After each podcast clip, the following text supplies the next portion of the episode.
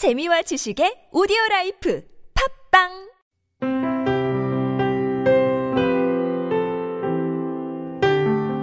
Thinking aloud.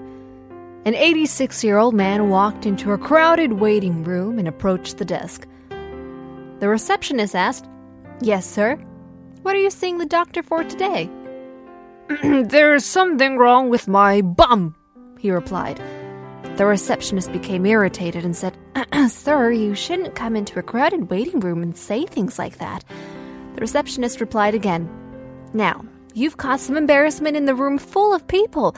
You should have said there is something wrong with your ear or something else and discussed the problem further with the doctor in private.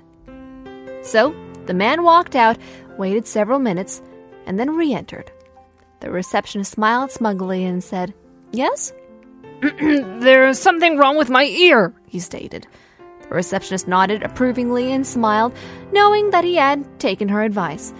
And what is wrong with your ear, sir? I can't poo out of it, he replied. The waiting room erupted in laughter. what else would you say? Maybe some advice from the Beatles. Fixing a hole.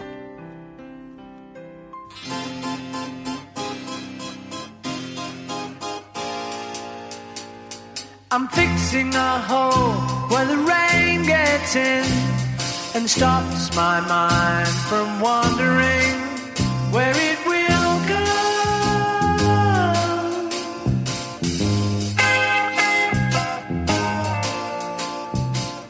I'm filling the cracks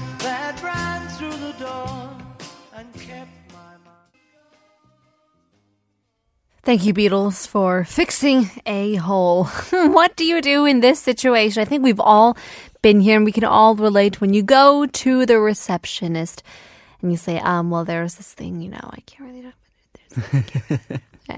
and they're like, excuse me, you're going to have to speak up. It's uh, quite loud in here. And then you say your problem and you know that everybody else has a problem. That's why they're in the hospital. But I mean, it's just embarrassing to say out loud. So this guy, this 86 year old man, owning up to his issues.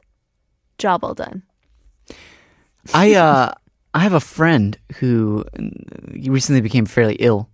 Has to be carried to the bathroom I see. for you know a short period of time. And I was just thinking about that. He was talking about oh this person came over and oh I had to you know they had to carry me by my britches to such and such and and I was just thinking like how hard it must be to be in the situation whether you're in his situation or whether because of you're you're older and you just get to these things that you you can't control you have you have no control over anymore and you- and you just have to kind of say outright I can't poo out of my ear Well, yeah, I mean, uh, going to the hospital is never uh, an easy task. Uh, and if you are standing in front, even, of even the doctor, you're in a vulnerable state. Like, I am concerned, but I'm also embarrassed that I have this concern. So, what do you do? I mean, you do have to be honest, but I think when we're younger, we try to hide certain symptoms, even to f- to be like, yeah, it's normal. It's nothing really that wrong, not Right. that weird, you know.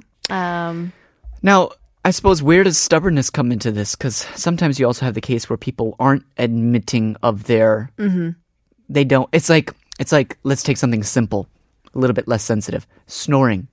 right. You know, like t- someone who wouldn't admit that they have like su- you know such and such of a problem. Like, oh, you're you're a terrible snorer. Mm-hmm. Like you are like sawing logs. That's it. sounds. I didn't know what where that term came from until I heard someone who snored like that. Really? Yeah. And it sounded like sawing logs. I've heard stories like violent snoring stories, and uh, I went over to my aunt's house one day, and uh, we were sleeping. We were all sleeping in this one big room, and my mom said to her, "She said, if you snore, we're gonna kick you out." And I said, "Oh, ha ha ha, mom! My goodness, how bad can it be?" Uh-huh. So we slept, and I. I'm a fairly deep sleeper and I could sleep through anything, but I jolted waking up because it was like a a yelling snore, you know? It was like an attack. Like like I was watching National Geographic where an animal attacks another animal and it was just what is going on? oh my. My goodness. But sh- of course the person is unaware. And I think the reason why people get uh stubborn about it is because they're a bit, you know, ashamed, and it all comes to you're you're a bit Right. humiliated at times, and maybe offended even. Maybe even worse because it's happening outside of your consciousness. Yeah. You know, someone is like accusing you of something, and you're kind of like, I'm not aware of that. Mm-hmm. You know, of course, of course, you're you're dead asleep. Now, my my dad's dad, which would technically be my grandpa. so th- all those kids, they were they were trying to convince their dad, you have a snoring problem. Mm-hmm. It's so loud, and so they finally recorded him Oh, once, and then they played it back for him, and he got so angry. well, yeah. Yeah.